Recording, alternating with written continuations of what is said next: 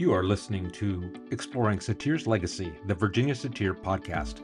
I am your host, Michael Argumaniz-Hardin, and together we will embark on the journey of self-discovery, empowerment, and meaningful connection.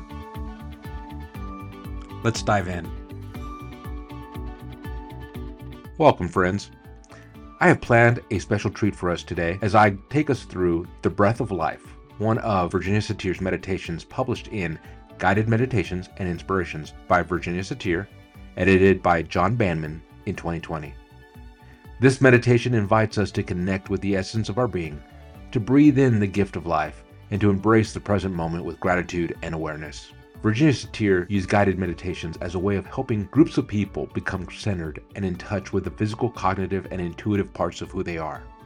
Her purpose was to help people grow and fully experience their life energy, access their internal resources, and nurture a connection with the universe, or their creator. Before we begin, I must offer a word of caution. Please do not listen to this podcast while driving or engaging in any other activity that requires your full attention. These meditations are meant to be experienced in a safe and comfortable environment where you can fully immerse yourself in the practice without any distraction. So find a quiet space where you can sit or lay down, ready your eyes to close, and prepare yourself to be fully present in this moment. As we embark on this journey inward, may you find peace, clarity, and renewal in Virginia Satir's timeless wisdom. Let your beautiful eyes close. Just let yourself be in touch for a moment with what it feels like to go from where your eyes are open to where your eyes are closed. Sometimes this means we are not seeing, but now it simply means that we facilitate the ability to be inside. We can recognize and experience communication between our thoughts and usefulness. Now, let yourself be in touch with your breathing.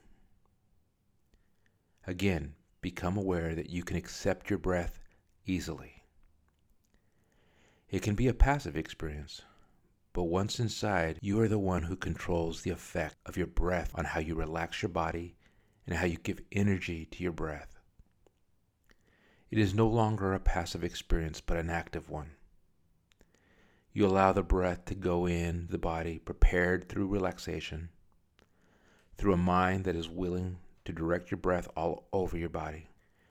You are someone who knows that breath can move in all parts of our body. Our fullest kind of breathing is from the abdomen. We join now awareness with knowledge, and that manifests itself in an experience of feeling our body fully nurtured by our own breath. Check the relaxation of your body, which creates the receptivity of your breath. Check on it, and if you feel a little tight places anywhere, let them loosen. It's the loosed places that will make it possible for that part to be nourished by your breath. Now let your breath cognitively put together that the taking of a breath into the relaxed body creates a new strength.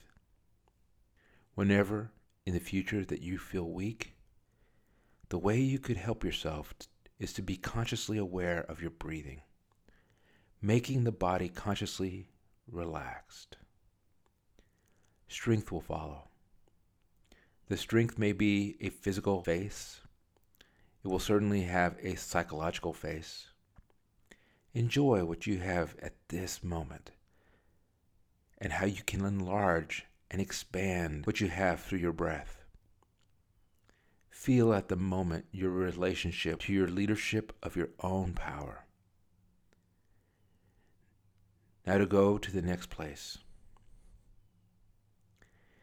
Giving yourself a message of appreciation.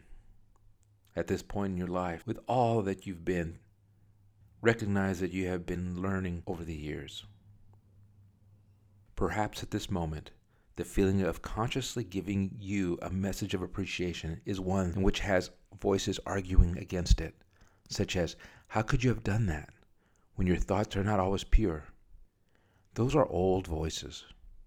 Perhaps at this time, you're aware that you're open to, equal to, getting messages of value and appreciation from you, the owner of this self.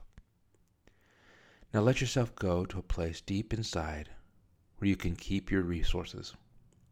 Those resources are our guides to what we take in. They are perceptions, how to see, how to hear, how to touch, how to feel, how to think, how to choose. These seem to be the questions and the expectations. We have these resources in wonderful, wonderful ways.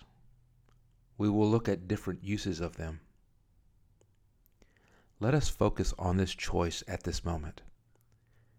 We have used all of these resources millions of times, and even with all these times that we've used them, they may not at this moment provide for us a way that we can use them for what we want. We can learn it now. Another very important thing is that our psychological closet needs cleaning, restructuring, and reordering daily. However, it will flow much better when we look at what we have and notice that which we no longer need and let it go with a blessing. Let it go with a wonderful psychological goodwill. No one will ever want to use what we are giving away, but the energy contained in it could be helpful for someone. We no longer need that something. Whatever it is that once was present now is no longer fitting. We notice that we are willing to give it away because it no longer fits. Not because we hate it or because we love it, but simply because it just doesn't fit anymore. We may notice there's room beside that which fits us well, that we haven't been using in new and wonderful ways. The room that is left by that which is departed, which we have now sorted out, becomes available for us to develop new things, new ways of looking and using what we know. It becomes new ways of spotting that which is present, but may not yet be manifest. We give ourselves permission to continue this practice of letting go of that which no longer fits, to honor that which we have that fits well. We are finding new ways to develop that, to add that which we need but which we yet do not have. Let us linger on this for a moment. Letting go of things which no longer fit, honoring those things we have which fit well, and giving ourselves permission to add that which we yet do not have. At this moment, we know that our resources are there for us to use, because it will be only through new insights, new sounds, new touches, new feelings, new thoughts, new actions that we'll be given what we need for the future. Knowing how we sustain our energy, we are receptors of energy through the center of the earth. This gives us the ability to be cognitive, to talk intellectually, and to talk concepts. The energy from the heavens allow us to use our imagination, our intuition, our inspiration. This gives us the basis upon which we go into new ground. We sense it, we intuit it, and we try it out. This energy, together with energy of cognition, forms a bridge of two vast reservoirs of resources for our use, that which comes intellectually and that which comes intuitively. Those two together, as they contribute and blend, add a third power to ourselves, which allows us to move from the inside to the outside for those who are ready, who have the receptors available to that which we are extending. In those cases, it will always be easy. For those who are not yet ready, we may have to help them get ready. We may also not be in the right time for that. It may not be ready to open itself. We could then just let our light shine and give ourselves permission to actively wait. We wait without pushing to go where the reception is clear, without risking where we do not yet know. We take that risk to try, but then mostly to see in what stage is the body. We can leave our love behind and move on, giving ourselves permission to come back another day. At this point, let yourself become aware that we have opened up a new part that will help us refine and refocus to benefit ourselves.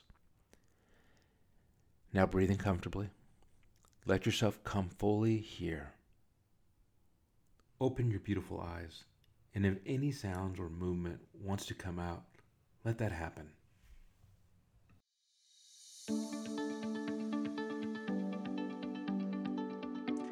As we conclude this episode of the Virginia Satir podcast, I want to leave you with a reminder that the journey of self-discovery and transformation is ongoing.